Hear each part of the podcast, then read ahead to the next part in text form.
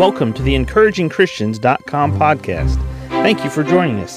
Get ready for today's encouraging truth from God's Word.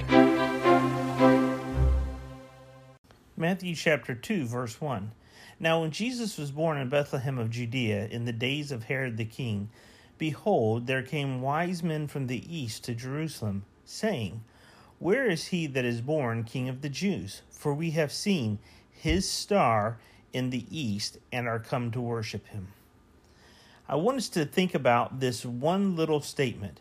We have seen his star in the east and are come to worship him. The star that shone for the Christmas star that year, that star was specific and a star that was to guide people to Jesus. Now, that's what happened in the story that we're looking at with these wise men, they came from the east to Jerusalem. They saw his star. The star that pointed to Jesus, that pointed them to where they could go to worship Jesus. So, my question to you and I today as we think about this what is it about Christmas this year that points us to worship Jesus, just like his star? What is it that points you and I to worship Jesus? Is there an aspect of Jesus that we should seek out today and get alone by ourselves and just worship Jesus?